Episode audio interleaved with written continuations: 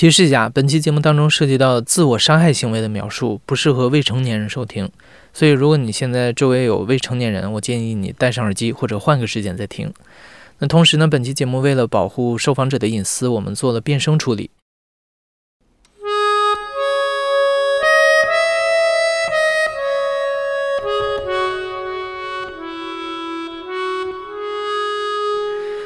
你好，欢迎收听故事 FM，我是艾哲，一个收集故事的人。在这里，我们用你的声音讲述你的故事。提到右美沙芬这个词啊，您可能想到的只是用于治疗咳嗽的药片，但是在药物滥用者眼中，它的作用远不止此。药物滥用者会一口气吞下数十粒的右美沙芬片，过了不多久，就可以体验到因为服用过量药物副作用带来的兴奋和喜悦，甚至会产生幻觉。药物滥用 （drug abuse） 是指非医疗目的，以自身给药的方式，反复大量的使用具有依赖性特性的药物，从而产生精神和身体依赖性，导致精神混乱和产生一些异常行为。这种滥用药物的圈子，内部人称为是药圈或者是 OD 圈。OD 是英文 overdose，用药过量的缩写。优美沙芬就是最常用的被滥用的药物，因为它价格低廉，且属于非处方药。可以直接在药店购买。二零二一年年底，由于滥用问题严重，国家药监局把优美沙芬由非处方药划转为处方药。二零二二年，在药监局颁布的药品网络销售禁止清单中，优美沙芬被网络禁售。但是在社交平台上，仍然有很多人私下贩卖和购买大量的优美沙芬。当药物滥用者对这个药耐受之后，一般会寻找其他类型的药物，获得相似的新快感。有的药物滥用者一边分享自己如何同时滥用不同药物而达到快感的指南，一边打包非法贩卖不同种类的药物，形成一条灰色产业链。今天的讲述者香草就是一位药物滥用者，从确诊抑郁症到开始滥用药物，香草深知自己的精神状况日益恶化，但除了通过药物滥用这种方式短暂的逃避现实，他似乎没有别的选择了。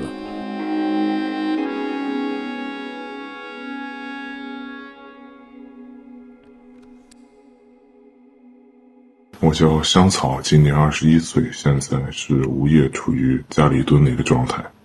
应该是二零二三年的一月份那一天，第一次尝试的就是那个右美沙芬，然后也是差不多是滥用最多的药物，因为它是它当时还是非处方药，然后。在药店啊、网络上啊，都能能够很容易买到。我差不多花了五十块钱左右就买了十盒，然后每一盒就有差不多三四十片那种，然后可能吃个七八片，然后就可以达到一种效果。很多人都说吃那个药，其实可能过个十二十分钟之后会有强烈的头晕的那种感觉，会特别想吐。完了之后，然后才会有更好的那种感觉。然后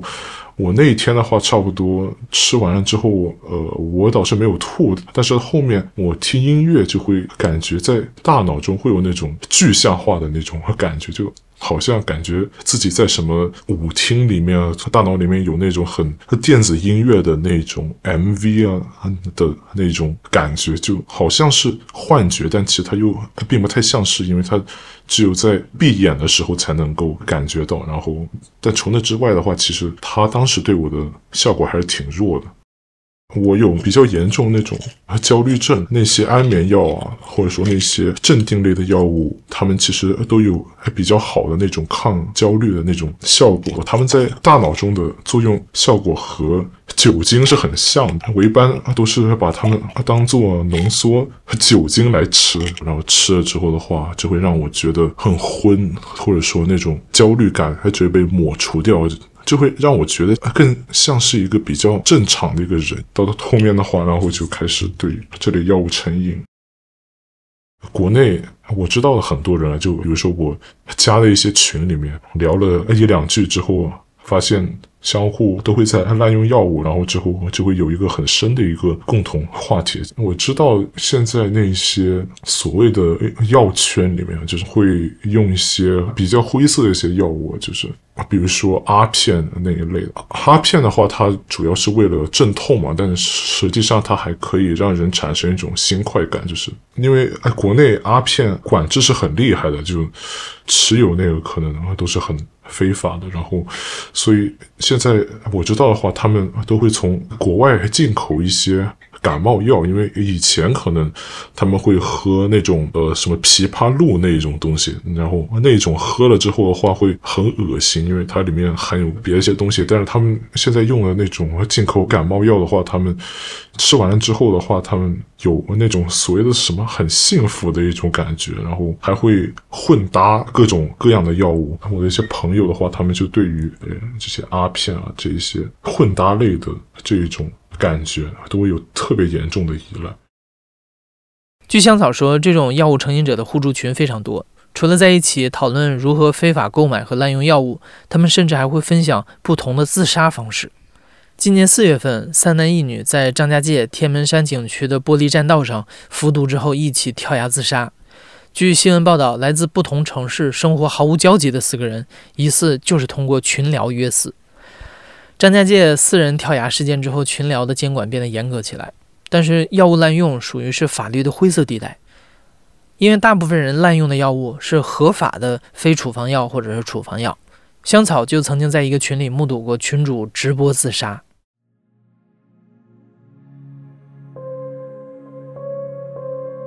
他在上海的一个很好的一个大学读书，但是他应该是因为家里的。一些原因，然后还有他有很严重的抑郁症，他是跨性别，应该说女孩吧？对，他对于一些安定类的药物，还有右美沙芬有。比较严重成瘾了，到后面的话之后，他那个精神状态就越来越越不稳定。然后就是他有一天就突然他就说：“要不我今天下午就去死就好了。”然后之后他就拿着一个电脑在他的那个学校宿舍直播，他在那个 QQ 群里开了一个那个群视频。嗯，他穿着粉色的衣服，然后。他长得比较中性，然后整个人就看着很轻松的那种状态。当时好像还没有什么人在群里面，然后他就接了一杯水，然后把那个毒药，然后就放到里面，然后就搅了几下，然后之后他就和那个直播人说：“呃，那好吧，那就之后再见好了。”然后之后他就全都喝下去了。记得话，然后他他就觉得很恶心了，因为知道有那个。毒药在那个肠胃里面的话，它会自动有那种呕吐的那种感觉，然后他就尝试他把那个压下去，他开始喝饮料，然后喝饮料没喝多久，差不多喝了差不多十分钟左右之后，然后他就开始在地上捂着那个肚子打滚，很疼的那种感觉，就看着整个人的表情狰狞，然后之后之后那个群里面之后才意识到说他在自杀，然后。后面有人说要报警之类的，然后后面他是在学校宿舍做这些事情，然后当时宿舍里好像还有两个人，我记得。然后之后呢，他在地上打滚之后，那两个人就过来之后，然后就联系那个学校的安保室。但是等那个保安来了之后的话，他就已经躺在地上，已经差不多已经没有什么动静了那种，然后。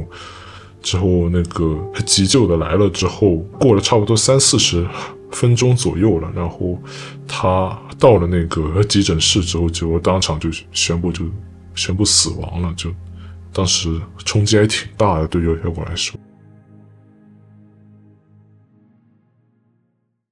有一个是一个很比较奇怪的一个人，因为在化学圈里面，就是有一些高中开始做化学竞赛的那一些人，他们。对于有机化学合成啊这一块，他们是比较熟悉的呢。他突然有一天就联系我，我说：“你知不知道怎么做氰化物？”我说：“你要做氰化物，我会干什么？”他说：“他想死。”做那氰化物之后呢，然后他就全都喝下去了。结果喝下去之后，他就和我说他喉咙疼。然后我就说：“你是不是氰化物那个没有清理干净，还是怎么样？”就。他的合成是失败掉了，然后他喝完了之后的话，然后他就肠胃就就开始出了很严重的问题，然后他喉咙现在每天都烧着，然后后面的话他就开始每天开始非常严重的滥用用美沙芬，可能每一次比常人要吃三到四倍的量啊，因为他的耐受太厉害了。他现在在高三，然后现在他吃那些主要原因应该也是为了解压吧，可能说，然后。现在天天迷迷糊糊的去上学，因为他那个药效让人很晕，然后也会让人觉得很解离，就是觉得灵魂和人好像就脱离开来了。就是有一些人吃完那个之后，他们甚至会觉得说，那个好像在从一个第三视角在看自己，就是好像在玩游戏一样的那种感觉，就是很光怪陆离的一些东西，然后他都体验过。从今年一月份算起，香草已经滥用药物九个月了。药物滥用互助群的群友基本上都是香草这个年龄段的人，他们最小的才十三四岁，最大可能也只是上了大学不久。为什么这么小的年纪就会药物成瘾？他们都经历了什么呢？也许香草的成长故事能部分解释他们药物成瘾的原因。我爸和我妈都是从同一个省的农村，然后他们高考考到了北京那边去，就是属于那种特别优异的那种嘛，可以说是因为九几年那那个时候是应该高考竞争是很厉害的，所以他们很清楚的说，假如说你没有那种教育，肯定是很难够实现一个那种所谓的阶级攀升或者怎么样的。所以呢，我妈从小时候就。对于我们的管教，就是有一个非常强硬的一个性格。我记得小学时候的话，他经常会拿那种铁那种衣架，他把那个衣架的那个旋钮给搬开，搓成一条铁条，然后就抽我们。然后我父亲的话，对我来说，他就一直从小的时候，他就是缺席的，到后面他也会揍我们，然后。我记得很清楚，他让我跪在他面前，跪差不多一个小时、两个小时左右那种，然后你也没有任何能力去反驳啊，或者说怎么样的。小学时候嘛，就可能差不多是七八岁左右时候，当时是属于严重肥胖那种级别。四五年级、五六年级的班主任是一个很暴力的一个人，他喜欢上课骂人，情绪激动的话，他会提着衣领子。把那学生这样子从椅子上面拽起来悬空，然后记得很清楚一次，就是他有一次想拽我，但是我太胖了，然后他就把我衣服给拽下来了。当时全班都在笑，当时学校普遍几个老师都非常差。记得我当时英语老师很简单的那那些英语单词都会读错那种。他们是从农村考到大学的那一种大学生，所以他们小学就让我去呃考各种。奥数班这种东西，当时小升初那一年考的算还比较好，然后我当时考上是这个深中深圳中学嘛，就可能现在全国都还是前十前前五的那种高中，然后当时是考上他初中的一个很好的一个选拔的一个班，然后当时我同龄人都给我挺大压力的，因为他们基本上从小学开始就是在深圳一些最好的一些小学开始上。他基本上考试我都属于那种比较垫底那种状态，老师就会找你谈话，然后家长也也很生气。然后中考的话，因为他要考体育嘛，然后我当时很肥胖那种，然后长跑我当时一开始。胖的时候只能差不多跑六分钟一千米那种，完全就是那种不及格那种状态。当时会每天起来跑步，然后可能隔个两三天就会去登山。后面我居然在差不多一年内左右就减了差不多三四十斤左右那种。当时那个体育老师还说我是什么全班的骄傲什么的，因为我当时升到差不多三分钟。二十三分钟十分左右那种级别，就是从啊不及格升到了满分啊，那可能是我整个学习生涯里面。差不多最快乐的时候，因为虽然有很多压力，但是我当然觉得那些压力是很正常的那种。做很多事情都是我在强迫自己变成一个所谓更好的一个人。然后我中考当时没怎么考好，当时是没考到深中的高中录取线上，但是后面他们当时给那个择优班的学生有一个优惠，就是说可以参加啊我们当时深中高中的一个自主招生。当时我家里人其实当时希望我高中是出国的，因为我家里人承诺说，假如去国外上高中的话，那其实可能和你在国内在深中啊，或者说这么好的学校上，其实可能是差不多的，就受到那语言的环境啊，你你能够得到的那些新朋友啊，或者你拥有的那些机会，其实可能和国内是差不多的。我当时最后去了一个很偏那个地方，叫阿肯色，就是 Arkansas。但是我去了美国之后，就是。和我想象的那种就是差别是很大的，嗯，然后当时他们就只有一栋楼，看上去可能像是什么居民区里面的楼一样那种，然后也没有任何的那些运动场啊，或者说任何那些东西，里面的老师也都是很一般的那种。家里人当时只有我妈陪着我去，然后她去的话，她是旅行的那个签证，所以她在那边是她没法开车，然后美国所以什么。在车轮上那种国家，因为假如我要去一个旁边的便利店那种的话，可能都要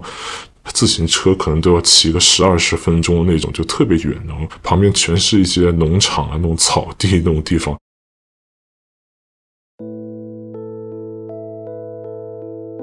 当时我们住的地方也很差，当时楼上有个。酒鬼，然后他每天晚上就耍酒疯，然后就喝那个啤酒，瓶瓶罐罐的那种，然后就摆在那个楼梯上面，还天天在啊上面吼着什么东西，然后还抽烟。我后面就开始有一点那种精神崩溃那种，因为。对于我来说，我原本可以去国内很好的一个高中，然后我我原本可以享受差不多全国最好的那种教育。我当时就和我家里人说，我其实想回国去高中上课。当时我爸是在国内，然后他就把我这提议给回绝掉了，就说啊，现在这个年龄段最好的还是出去闯一闯什么的。就是我当时在那个州的话，活的其实是挺不开心的，因为我差不多每天。去上课，然后上完课之后，然后就回到很破的那个出租屋那个地方，然后每天应对的就是我妈，然后还有我自己，因为我本来就挺内向的，然后因为他那个州差不多白人比例占了百分之七八十左右的那种，他们谈论的那些东西，他们说那些东西，我基本上都并不是太了解，就是我当时就很特别的。闭塞的的那种，因为，因为我也没有什么课外活动，我也没有任何的那些可以去消遣的东西。我当时唯一差不多可以做的，就是在网上和我以前在国内的那些朋友聊天，而且他那个时差很大的嘛，所以我差不多都得晚上熬夜去和他们，可能早上或者说中午的时候。就和他们聊天，然后导致我当时睡眠也特别差。然后有一次的话，我当时我记得是一个周末来着，然后我前一天还和我那些朋友聊天之类的，然后可能聊到凌晨两三点钟，然后去睡觉，然后。差不多十二点才起来，当时我妈就狠狠地敲我那个门，就说你连早饭都不吃，那你是不是连午饭也不吃那种？然后，然后我们就开始吵架，然后吵得很厉害。当时他就直接把那个门给砸破了，你知道吗？是那种出租屋嘛，然后其实不应该去毁坏里面东西，但他就直接把那个门给砸破了。我们就开始打架，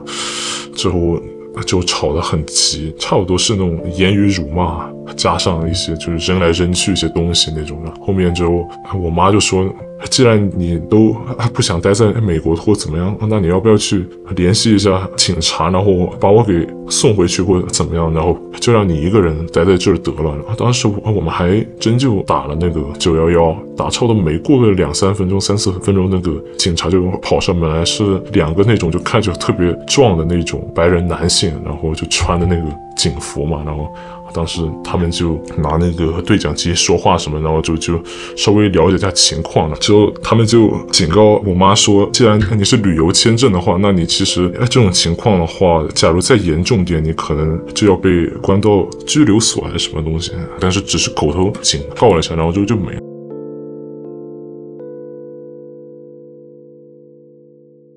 我当时从美国那个中西部的学校之后，我家里人觉得我在那边读的不太行啊，然后他们就把我搬到了加州的一个公立的中学，它是在一个华人社区里面嘛。然后，但是主要的问题还是一样的，就是他们那些华人主要都是在美国本土长大的那种，并不像我一样啊，我是在国内长大的，所以他们其实是算是那种本土那种美国人。他们还并不像我一样会说中文，他们可能只会说英文或者粤语。总之，我在那里也没有融入下去。然后到后面的话，我就渐渐的开始放弃学业了。当时我家里人就看我那个成绩单，就开始有一些 B 和 C 了。当时我家人就很生气，说：“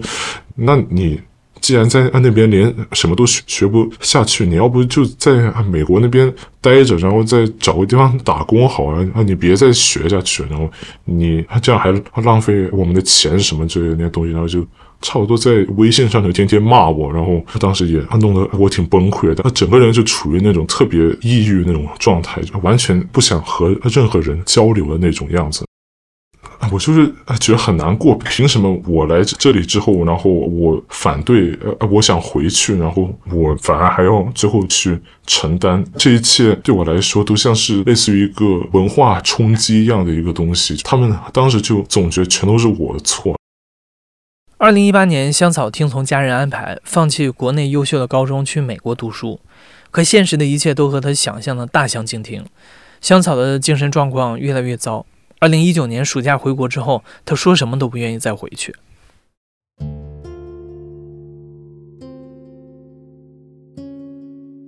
我就差不多算是求着我家里人，就跪着和他们说：“那，你别再让我去美国那边去读了，我真的觉得在他那边很难受什么。”然后就他们就说：“好好好，但是你的这个学籍已经调到初中去了，你。”现在，假如还要再重新去上高中的话，那那你可能就没有办法再去上深中了。然后就给我找了一个一个很差的那种很水的那种军事化的高中，可能然后里面老师啊他那些管教的人会经常打骂你那种。因为我当时精神状态也已经很差了。到后面就会越来越崩溃，然后有一次是当时我妈开车和我，然后我要去那个学校，然后当时我在车上哭着和她说，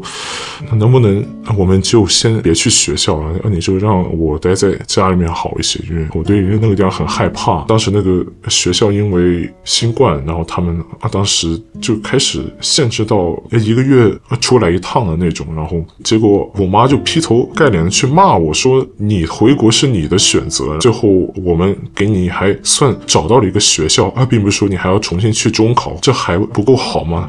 当时啊，我就很崩溃，然后我当时冲动就跳车了，就是直接就会打开那个车门，然后就跳下去了，就在那个沥青那个路上滚了几圈，然后当时那个后面那个车还躲开了，但旁边高架桥上还有人在看我，擦伤还挺厉害，但是。也没有什么特别大的伤，但是我跳下去之后呢，然后就看到我妈的车，她就在前面，然后就停了一下，然后她就下来看了我一眼，然后再重新上车，然然后她就她就走了，你知道吧？我就差不多一瘸一回家了，就是，但是我我当时还没有直接就回家，我当时就到了我家那个。天台上面，然后就想着想跳楼。我当时楼顶的话，他们是有一个类似于水泥的一个那种遮雨棚一样的那种东西，然后哎，我就躺在那个遮雨棚上面，然后就想着一翻身，然后就能够翻到底下那个水泥地上面去，差不多有二十层左右。然后我当时就躺在那里，然后差不多躺了一晚上。我才知道，我妈那天开走了之后的话，她把我的那些行李，然后就放到那个高中那里之后，然后她就回家，然后就喝着烂醉。她她当时觉得我这个人可能已经废掉了或怎么样，她就完全都不知道该怎么管我了。之前还有一次在学校，但是那次就是。我想在宿舍楼跳楼，然后被两个那个宿管给按下来了。因为我当时抓着那个铁的那个储物柜，然后它那个储物柜打开了之后，它是那种折起来那种铁皮嘛，它会有一些那种比较锐利的地方，然后那个手就嵌了一道在那个铁皮里面，然后之后就弄了很很长的一道伤，到处都是血。当时那两个宿管还说：“你这样做，我们是要扣工资之类的。”就他们都是甚至并不关心我之类的，就那种都让我很难过。我爸妈在二零年就离婚了，那会儿我就开始有那个什么退学的一个倾向，然后当时他们两个人总是相互推卸责任，就是说他现在这个样子是你的问题，然后离婚那天他们跑到那个。家后面一个湘菜馆，然后我妈就喝了一瓶白酒，然后喝的烂醉，然后就躺在地上，然后结果我到那里的时候，我妈就在酒醉的时候在那里念叨说，很多到现在为止都是你的问题，然后你让我最难过这样的一些话，是很伤害我的话，当时。然后我爸就回省去了，然后在那边偷偷的新建了一个家庭，比他年轻十二十岁的一个护士，然后还生了一个男孩子，都甚至没有和我们任何一个人说，弄得我特别生气，就感觉他好像以前不怎么。关心我们，然后到现在他有了新的机会，就把我们像烂摊子一样给丢掉了，然后尝试去组建一个新的家庭的那种样子。我差不多家人离婚之后呢，然后我妈就没怎么再管过我，然后后面家里通常都处于一种没人一种状态，然后我就差不多整个人就有一点长野了吧。差不多是七八月份的时候吧，我去那个市内的所谓的那个最好的精神病院那里去就诊，然后当时那个医生听了跟我说那些话的话，他其实开的那些药都是比较平常那些，但里面唯一比较特殊的就是那个精神二类药品安眠药，说白了就是他们是会成瘾的，所以他们。被列到那个管制清单里面，然后当时那个医生也建议，就和我说，你最好就不要吃这个。你假如觉得失眠的话，啊，你就试一下别的那些抗失眠的药物。然后，除非你完全睡不着的话，然后你再去试这个。其实我当时还是挺就挺轻松的，因为假如觉得我有这个药物的帮助的话，那其实可能会有一个比较更正常的一种人生嘛。因为我当时根本就没有想到说会有这些药物滥用的这些问题，就我当时其实是听医生说的，我都并不怎么吃那个药，但到后面的话，我有过两三次药物自杀之后，开始对可能对这些药物并不怎么太尊敬了。二零二一年年末，因为有严重的自残倾向，香草在就读的军事化高中办了休学，接受药物治疗。在休学之前，香草参加了一次试统考。结果出来之后，他考出了非常优异的成绩。因为我们那个学校是很差的嘛，然后能考到全市前十五名，对于那些校长啊，他都是一个所谓的什么清北的一个什么才子的那种级别，然后所以他们当时特别想让我回校，然后他们就给我家里人施加一些压力，就说，呃，你要不看一下他什么时候带他来。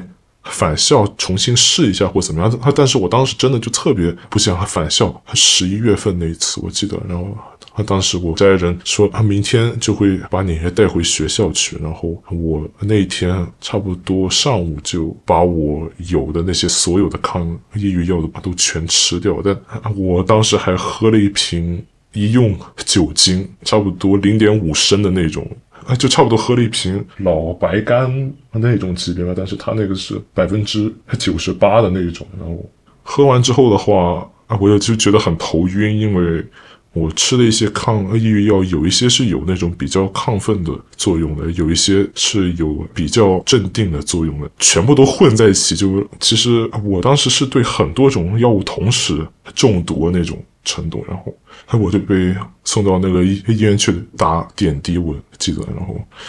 当时躺在那个床上躺了两三天，我都没睡着，因为亢奋的那个药让我一直没有办法睡着。然后心率都长时间就差不多停在一百二十到一一百三十之间，就是血清素的那类抗抑郁药。然后当时那个医院。还不让我关灯，然后哎，我就躺在那个床上，然后就看着我头还顶上那个灯，我又睡不着，我心率又那么快，然后我全身热，然后灯一直在照着我闪，哎，我的眼睛，我哎，我就觉得我来到了地狱一般的的那种感觉。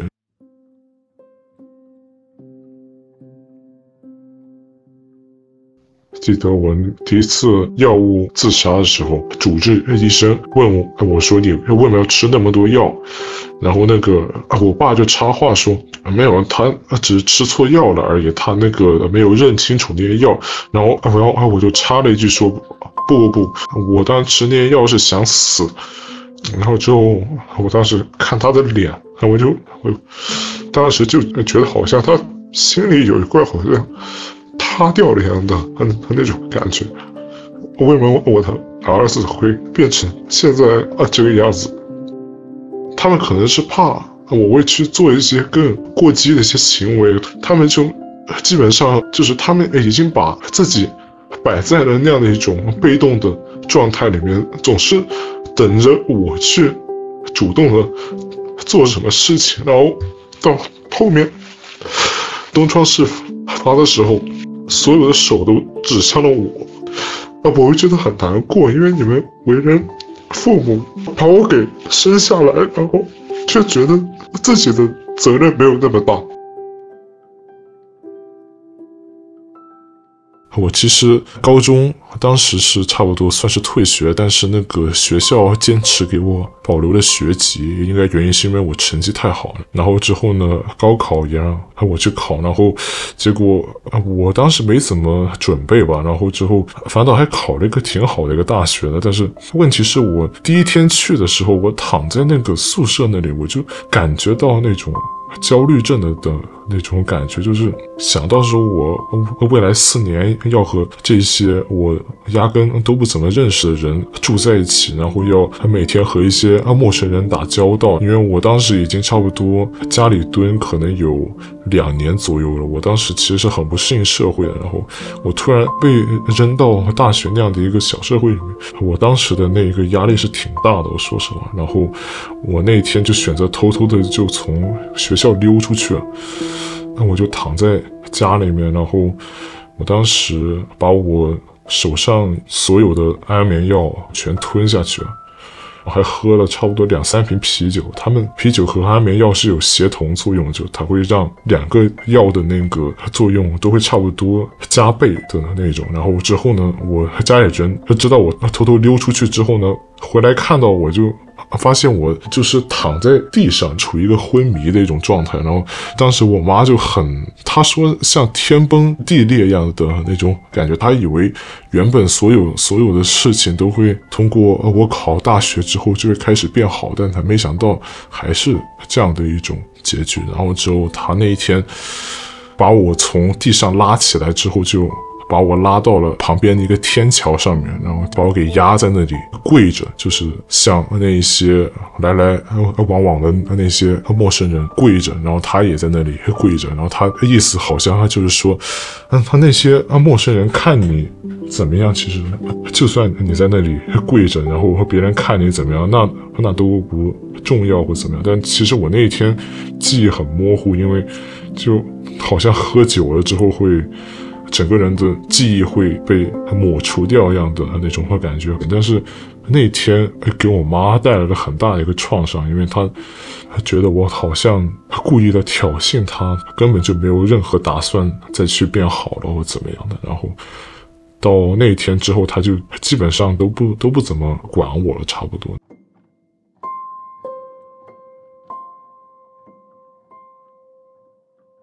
二零二二年第二次药物自杀之后，香草的抑郁症愈发的严重。他在大学再次办理了休学。就是在这个时候，香草开始对安定类的药物产生心理上的成瘾。在网络上了解了更多种类的药物和它们的副作用之后，香草对不同药物的区别产生了好奇心。啊，比如说一个很大的帮助就是维基百科上面，它会差不多把所有的药品都列在上面，然后会列出它们可能过量之后会产生一些什么样的一种感觉，我就可能会通过这个，然后再反向查说国内说能不能买到这一类药，再去尝试它们就。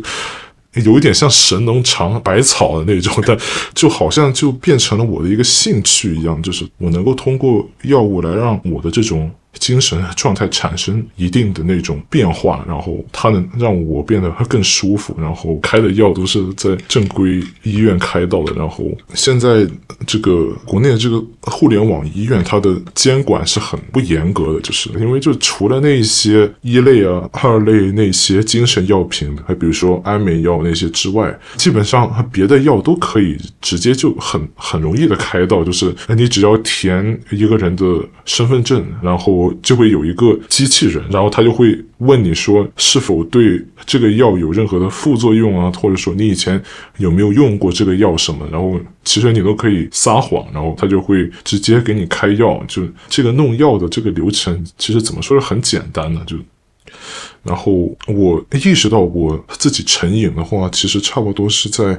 我开始有这个耐受的时候，就是就可能得越吃越多的量每一次，然后才能感受到相同的那种感觉。然后那些非处方药的话，有很多它其实都是有一定的滥用的一种可能性的。啊，对我来说的话，其实它能把我的这种焦虑症给抹除掉。对我来说的话，这其实就已经算是一种嗨了，就是。很很多人滥用这种药物，都是为了说去解除他们有一点的那种焦虑，然后回到一种正常的状态。这对于他们来说，其实就是很开心的。有一些人的话，就可能和我比较像，他们可能会比较提倡所谓的科学用药。假如你要滥用这些药的话，那你也得知道你在滥用什么类型的药，因为。很多国内的人的话，他们都是并不怎么知道自己滥用的药物会产生什么样的一种危险的。就是国内有一些药物的话，他们比如说一些抗帕金森类的一些药物，可能会产生大脑性的一种永久损伤的。就是知道的话，有一些人甚至吃这个就死掉了。就是他比如说因为脑水肿啊，或者说肺水肿这些东西，国内对于这些。新型类的滥用药品，他们管制也很少，它其实是类似于一种社会禁忌，就是没有什么人会去聊他们，也没有什么人会去帮助他们。在这点上，我觉得很心酸。其实，知道很多人基本上都是在一些比较偏僻的一些农村啊。这些精神类的药品的话，其实你理应来说每一个月就只能领一个月的这个剂量，然后他们应该各个医院是会有一个联网的系统，但是东三省他那边他们是没有那个联网的系统，所以那些滥用者他们就会跑到每一个医院去，然后在每一个医院都开一个月的量，然后可能一天下来哎就可以开到差不多一年的量的那种，然后就开始滥用。基本上，大部分人都是那种比较自闭啊，或者说他们能够走到这一点上的话，通常都有一些精神上的一些疾病，或者说外界上的一些环境会让他们这样子。就然后我知道的话，主要然后这些 QQ 群是一个比较大的一个助推者，因为在这里有很多人会发一些什么所谓指南啊这些东西，但是那些。指南我看来就很不靠谱，因为他会列一些很危险的药物，然后会把他们列得很说什么强烈推荐这些，就因为他们根本就并不知道啊这些药物会有什么样的影响。他们很多人啊都说，你假如我一旦开始滥用这些药物之后，你很难。再说就是完全对他们就是说不，除非你能够完全的啊，就是离开你现在所处的这样的一个环境，就是因为很多时候都是环境会让你觉得心理上有很难受的感觉啊，或者说怎么样，然后你才会选择去吃药，因为药的话它怎么样就是就是是药。都是有那种所谓的三分毒的嘛，就他们通常吃药都是为了去躲避那样的一种环境，去逃离那样的一种现实，就是它并不是一个终极的解决方案，就是你吃完这些药，他们代谢完了之后，你还是会回到你原本的那一个状态，然后甚至还会更差，因为这些药它有副作用，他们因为你唯一想要的只是那一段药效最强的时候，除了那之外的话，它对于人的影响其实也是会很大的，然后到后面为止，我啊我。个人觉得滥用这些药物对于我的心理影响，这类它其实是反而是会变得更差的。因为比如说我差不多九月七八号左右吧，吃了挺多这个镇定类的药物之后，呃，我就很很不理智的开始去自残。其实，在那个药物的影响下，我都啊我都并不怎么在乎说它那个会对我后面造成什么影响啊，我只想让。我觉得我当时会舒服一些，因为自残他痛，他也会，他那个疼痛是会盖过一些痛苦。一旦开始对药物成瘾，滥用者需要去正规的医疗机构进行咨询和脱瘾治疗，自己强行戒除可能会出现严重的戒断反应。被心理疾病和药物滥用折磨的这些年里，香草也曾经尝试过各种方式的治疗，但是他的努力和呼救都石沉大海了。滥用者对于药物的心理依赖也许远远大于身体依赖，就如香草所说，通过药物滥用而短暂的逃离现实，会让心理问题变得更加严重。因为一旦回归现实，周遭的环境没有发生变化，心理问题自然不会消失，于是药物滥用者就会接着自暴自弃。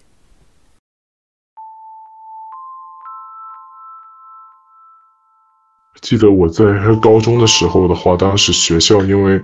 我成绩好，然后他们当时允许我每周出去去看一次心理咨询，但后面那个心理咨询的那个老师就直接就和我说：“你这样子他抱怨是还不太行的，或怎么样。”就是他也没有给我一个解决方案。之后我也就差不多算是逐渐放弃了这条路嘛，可以这样说。今年差不多两个月前左右吧，因为那一次我精神崩溃之后，然后我家里人一直想让我去精神病院室的去住一下，然后当时就把我给弄到了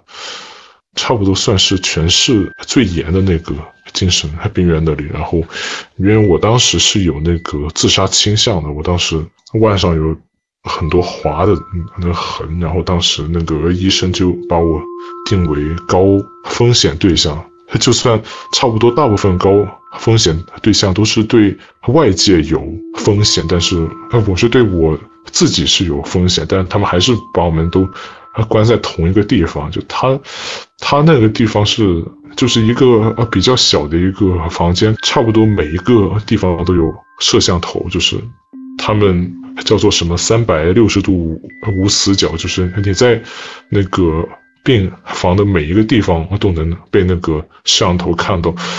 据我所知的话，我认识的在那里的被住进去的人，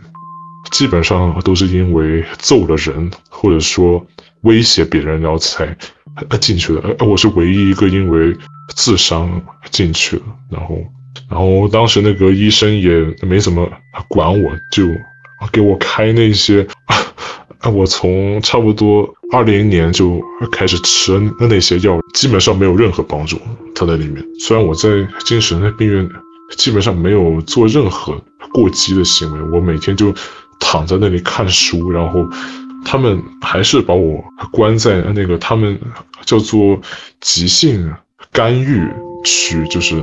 那些所有的高风险的那些人都被关在同一个地方，然后我当时询问他们为什么要把我关在那里，他们就给了一个很笼统的答案，说你得先过七天这个观察期，过了之后你才能够出我们这个病房，都让我觉得好像现在精神病院实际上都并不怎么说去在乎说这个精神病人他的精神健康。具体怎么样？而是说他们出了社会之后，他们会不会害怕这样的一种权力机构，然后才不去做那样的事情？我我不知道这期节目播出的话，能不能让大家就关注到这个药物成瘾的问题，或者是提供一些什么样的帮助？从你的角度来说，你希望能够获取到一些什么样的帮助呢？其实，首先就是改变一些民众。对于这种药物滥用，它的一种整体上，它，它啊，并不是脱离于社会的一个东西，它是社会现象的一部分。第二点的话，就是对于这些镇定类的安眠药，这些处方药的话，我希望有一些医院的话，他们在开方的时候会给予更多的一些警告，对于那一些没有用过。而这些药的人来说，他们，你可能未来会面临的最差的结果是什么？第三的话，就是给青少年更好和更多的这一种关于毒品的教育，因为现在的毒品和教育这一块是非常非常的缺乏，以及在某一种方面上来说，我甚至可以说是比较扭曲事实的吧。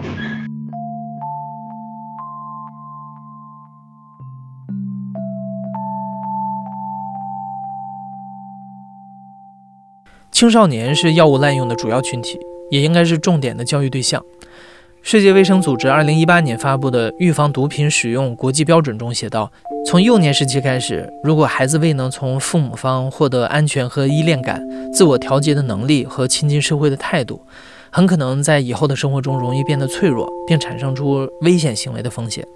在青春期，青少年通过增加与童年经历之外的人的联系来接触新的想法和行为。渴望承担成年人的角色和拥有更多的独立性，就会容易做出未经深思熟虑的决定，或者参与潜在的有害行为。为了应对这种情况，除了政府出台干预措施，良好的社交技能以及坚韧的心理和情绪健康，都是整个青春期的关键保护因素。同时，值得注意的是，处方药的非医疗用途所造成的健康和社会后果，可能和其他受管制药物一样严重。世界卫生组织建议，相关的部门应该向医生提供指南和权威建议，创建登记册来限制和监控医生的处方行为。只有有需要的患者才能获得这些药物。在中国，虽然近年来国家药监部门对一些成瘾药品的管制进行了多次的升级，